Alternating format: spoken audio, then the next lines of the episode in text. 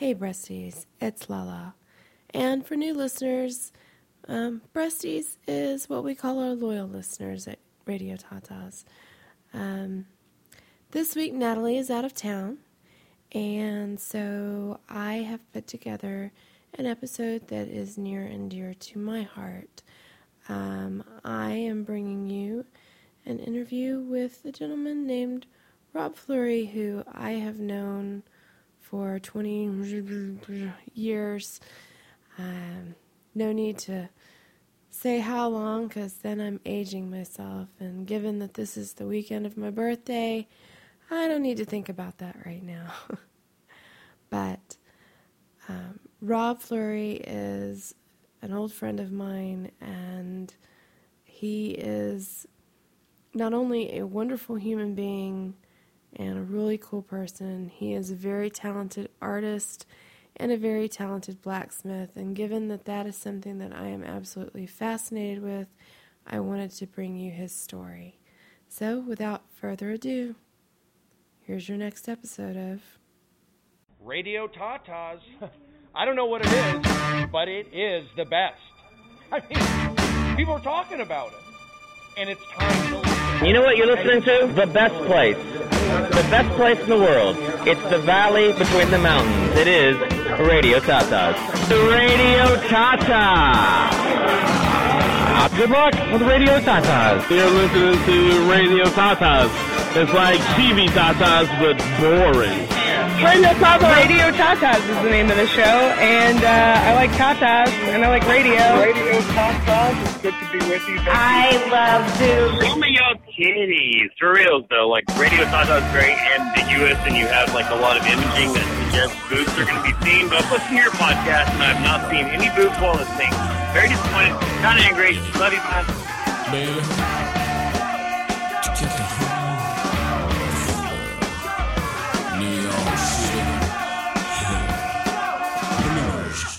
Explosion.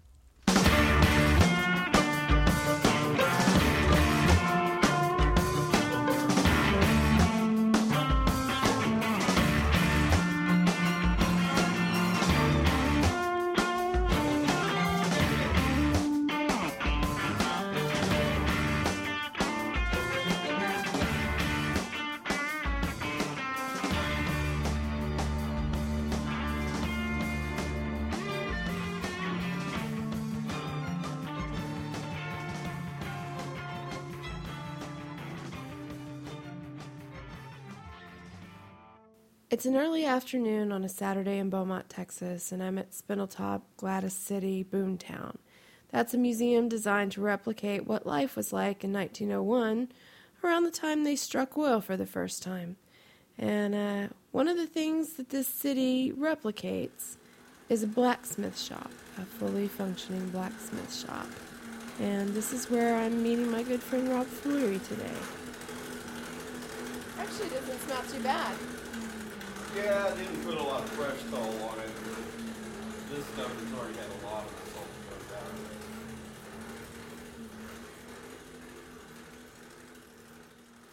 Patent on it was 1840s. So What's the technical name for it? it's a blower. Just a blower. I wanted to make it fancier, I guess. I'm like, Hand crank. it's a blower. It, It replaced some dude going, Yeah.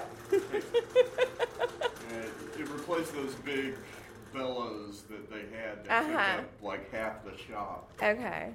So this was a huge innovation at that point. And you said that one's how old? Like about a hundred years? That's it's at least hundred years old, probably about hundred ten years old. That's cool. Uh, it was original to. This is an old original shop, not the building, but all the equipment. Uh huh. Uh, it's from a shop that used to operate downtown uh, in the early 1900s. Oh wow. I think they they opened that shop in 1912, and the guy that opened it brought the shop down from San Antonio, Mhm. and he'd already been working in San Antonio for years when he did that. Wow.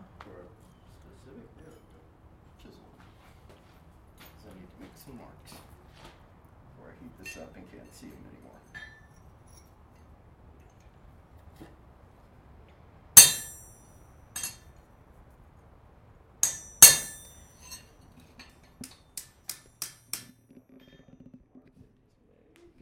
Now, how long did it take you to get? Like, how hot is that right now? This is uh, about 1100 degrees. Okay. And uh, I don't know, it took about, what, three or four minutes? And what is that exactly? Oh, this is a bracket Okay. uh, that I'm building for the sissy bar for my motorcycle. Okay. Because sometimes I just do stuff for myself.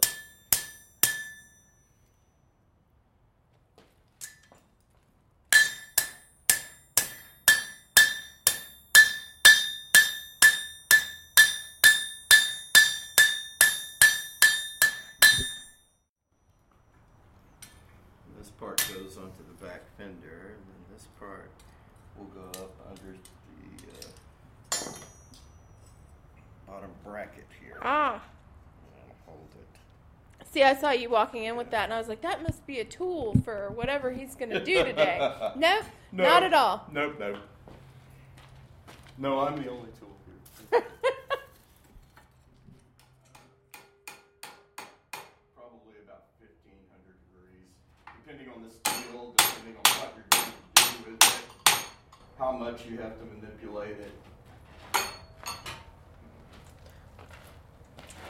Bend it far enough. And the key is to get it to a point before it starts to just melt. Right. Well, b- before it starts to burn, uh, because steel doesn't really melt in a forge like this. It, it burns, Oh. and uh, you'll get a, a sparkly. It looks like a sparkler Uh huh. uh, at that point. And when it starts doing that, you're burning the carbon out of the steel, Okay. which is exactly the thing you wish to avoid. Right.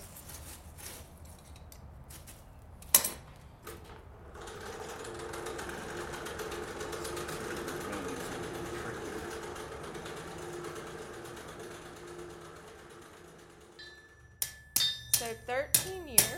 You were 13 when you started. I was 13 when I started. I made that sword right there. That was the first thing that I made. Seriously? Yep. I found it in my mom's backyard about a year and a half ago. I didn't know it was still around. Huh. That's pretty cool. Yeah, it was. Uh, it was kind of shocking that it was Still, still in there. existence. Yeah, I expected it to have uh, rusted away, but. Uh, So who started to teach you? Uh, the public library system. really? Yeah, there was nobody really doing it anymore uh, in Dayton when I was growing up. Uh huh. So uh, I I wanted to learn how to make a sword because my parents would not buy me one. Evil people that they were. Um, and uh, my mom got me a library card. so I started. She didn't know. she had no idea. So I started researching how they did it, and this was it. So I put together a forge when I was 13. Took, uh, had a, a brake drum out of an old truck Mhm. that we had, and a piece of pipe, and my grandmother's hair dryer. What? Oh, for the blower?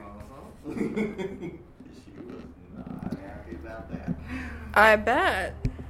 So I put all that uh, together, and uh, my first fire was wood. We I used uh, oak that we had laying around. I grew up on a ranch, so we always had stuff laying around to do stuff with. And I had just a chunk of metal that uh, I used for an anvil.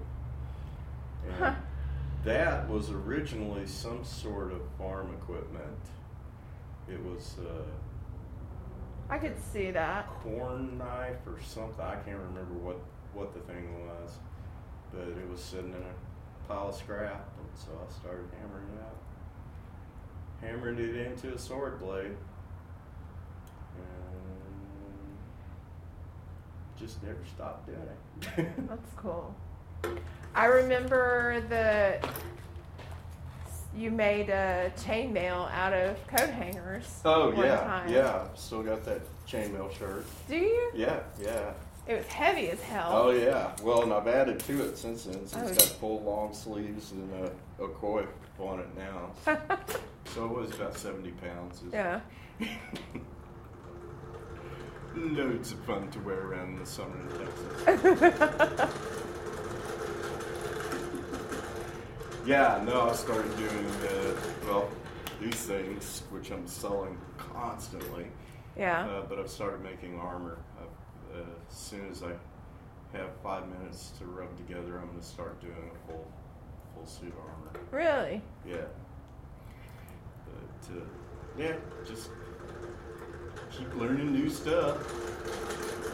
What's the hardest metal? That, uh, uh, not technically hardest, but what's the most difficult metal you've ever worked with? Stainless. Stainless. Yeah. Okay. Yeah, there's a couple of forgeable stainless steels, but they're very, very, you have to be very precise on the temperature range Mhm. where you're forging, or they'll, they'll get brittle and break.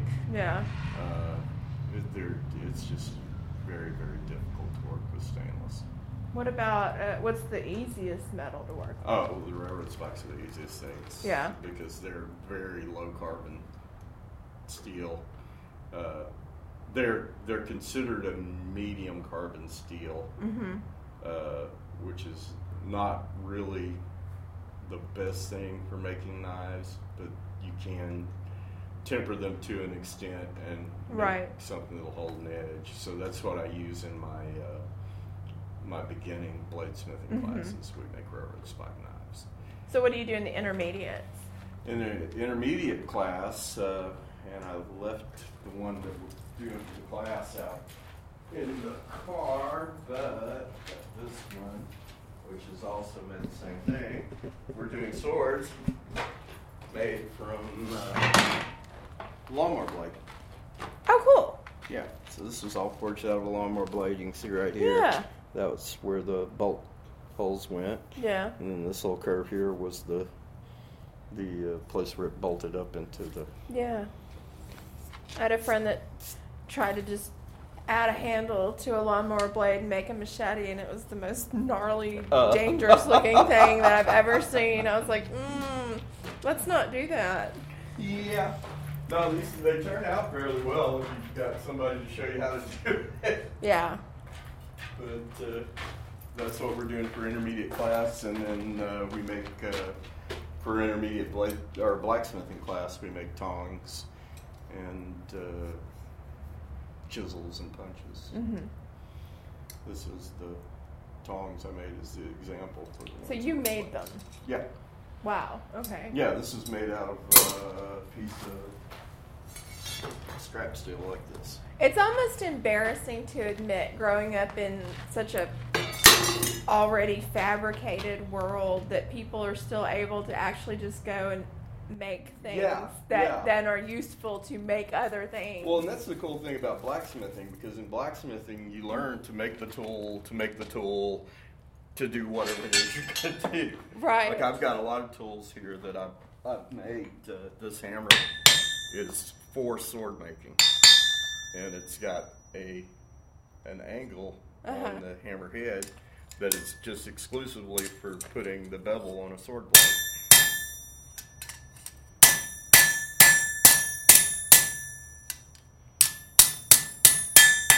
And it also works as a regular hammer too. but yeah, a lot of the things I do, I, I make a specific tool to for whatever function I needed to follow. yeah. This is uh, let's see where is it? This is a called a drift, but this is a drift specifically for a Viking axe. Oh head. wow. So that you, when you punch the hole for the uh, handle to go onto the the axe, this makes the hole the right shape. Very cool. So.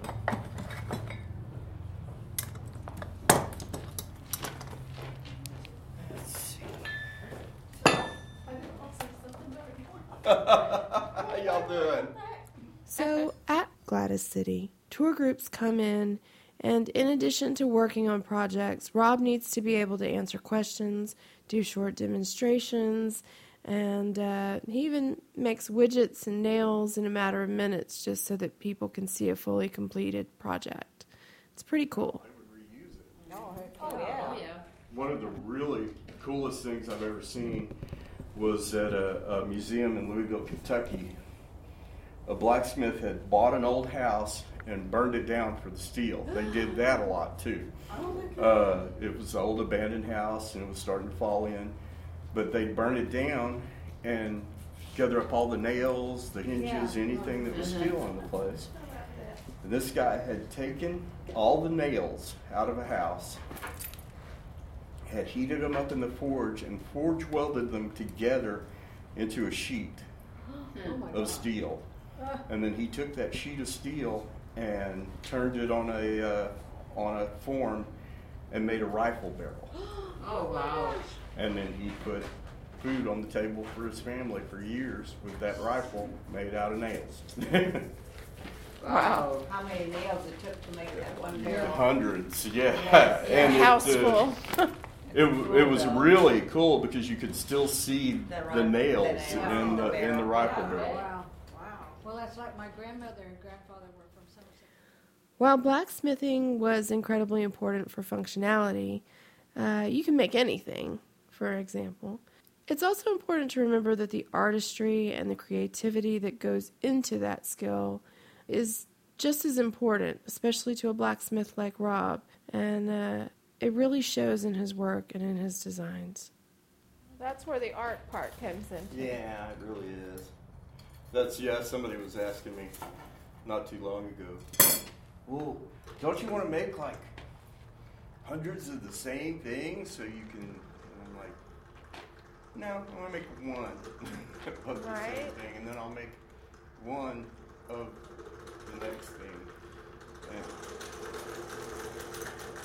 And a lot of people now, though, that are into this run like a production line shop, like a factory, Right. where they make hundreds of the same knife over and over and over and over and over again. And it's like, it's cool, I guess, but I just don't want to do that. Right. But then you'd be famous. Yeah, I'm famous enough already. Well, and not necessarily. I mean, the, some of the most famous artists, they tweaked everything they did a little bit here, a little Oh, bit yeah, there, yeah.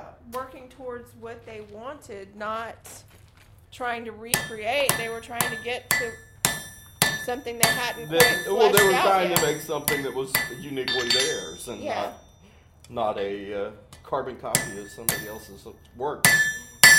That's uh, yeah. I was just watching a, a documentary on Dale Chihuly, and uh, yeah, I mean, sure, he went and learned his craft in Venice from the people that developed Venetian glass, and uh, and then he went crazy with it Yeah. and did the Del Chihuly stuff. I remember when he came here. Yeah, me too. That was. Uh, I actually hung out with him uh, pretty much most of the time he was here. Yeah.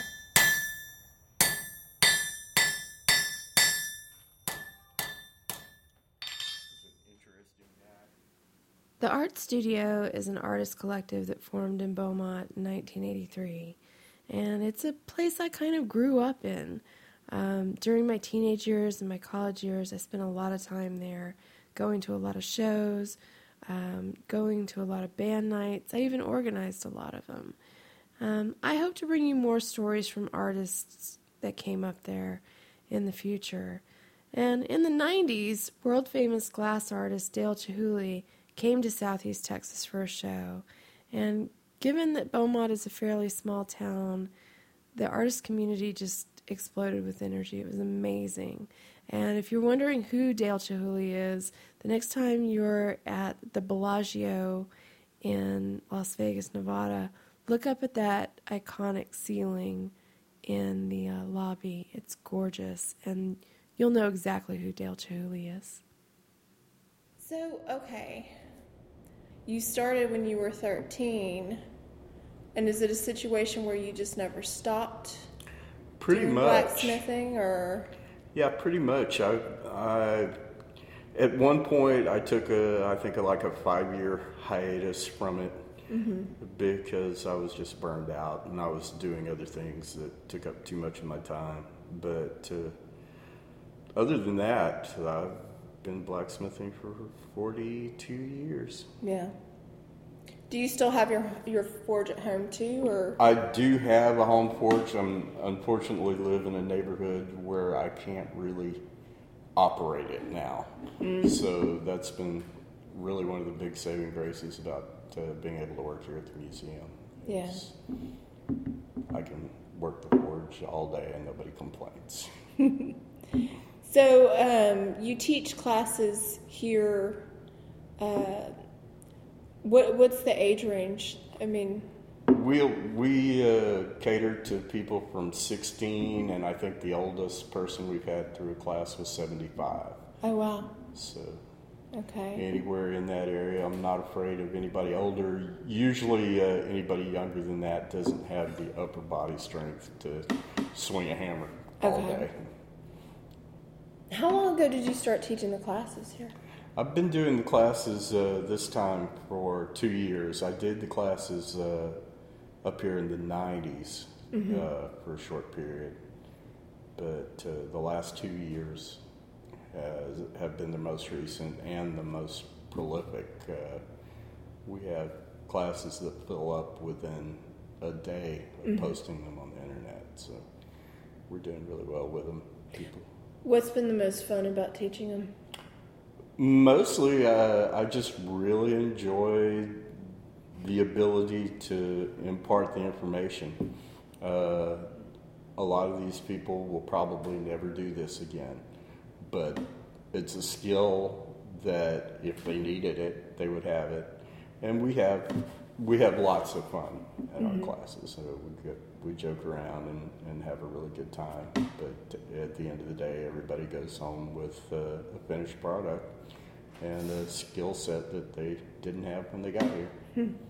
Have you seen any of them kind of return and really take a take a liking to it I and want have to stick actually, with it? I have a couple of students that uh, have taken every class that I've offered, uh, and I have one or two others that come back and and will take. I give blacksmithing classes and bladesmithing classes, Mhm. so I've had a couple that want to learn the elementary version of both of those things. What's the fundamental difference between the two? Well, blacksmithing is more generalized. Mhm. Uh, the blacksmithing classes are teaching, uh, in the basic classes, I teach how to do uh, some decorative work, I teach how to do uh, nails, Mhm. and, and very basic general knowledge in blacksmithing. Bladesmithing classes, uh, I teach how to make a knife from Right. beginning to end. So it's very specific. What has been the biggest challenge of doing these?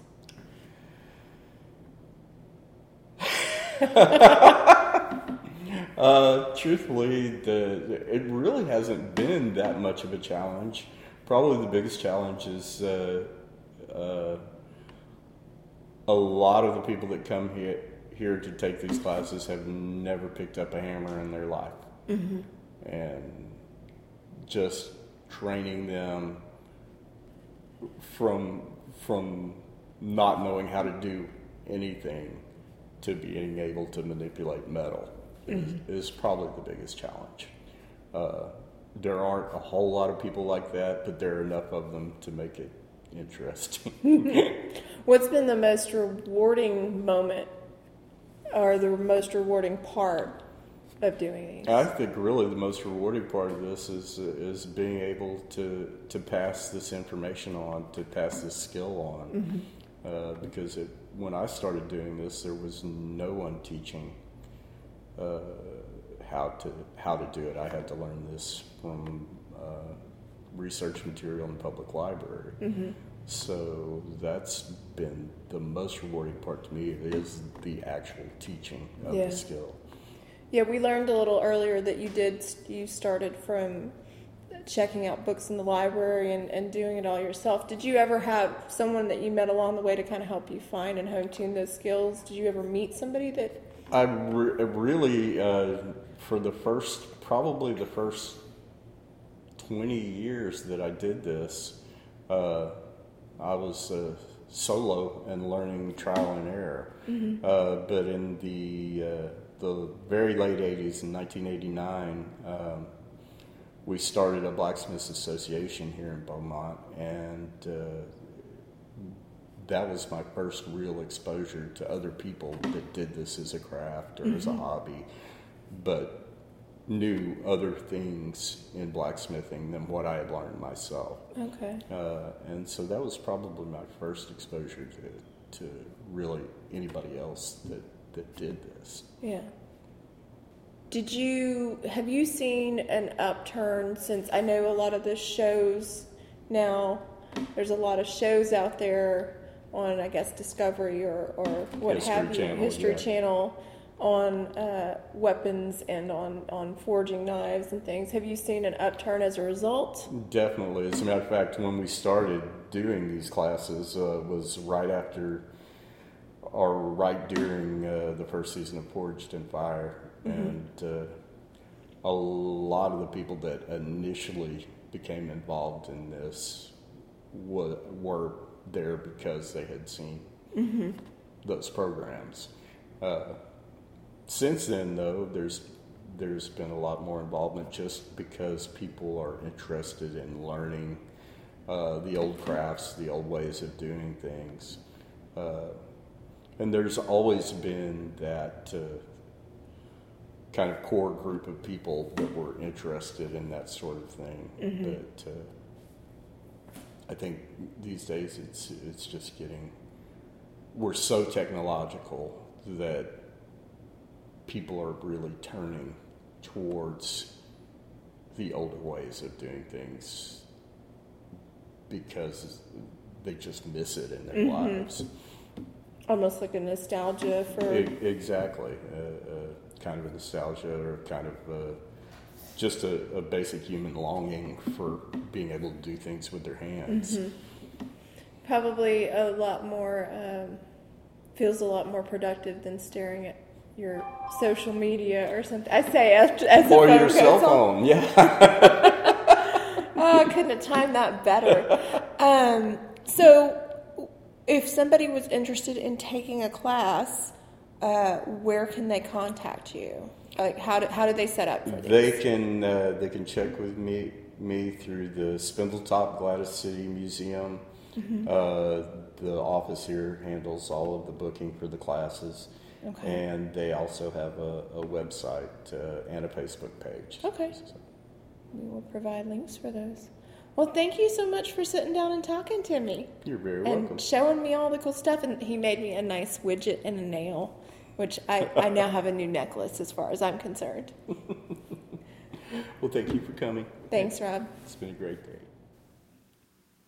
I hope you enjoyed getting to know Rob and learning more about blacksmithing and bladesmithing. Um, I'm fascinated by it.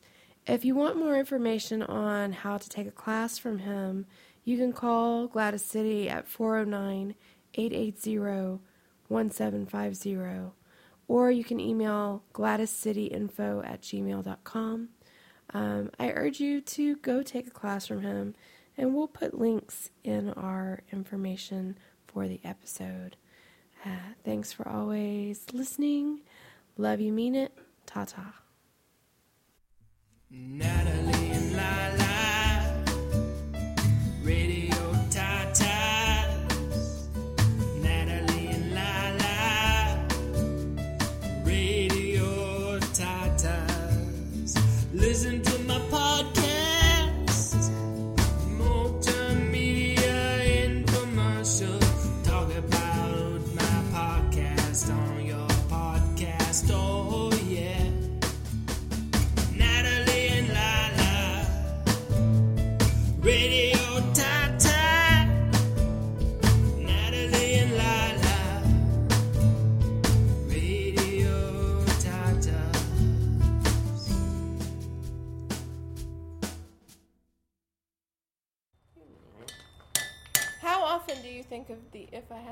Had song?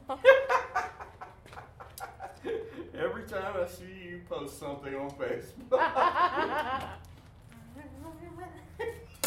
you gotta do the motion too. It's not just a song on its own, it comes with a dance and a whole whole bit. Oh, I forgot about the dance. You forgot about the dance. The dance is the biggest part of it. That's getting edited out. Oh, For sure.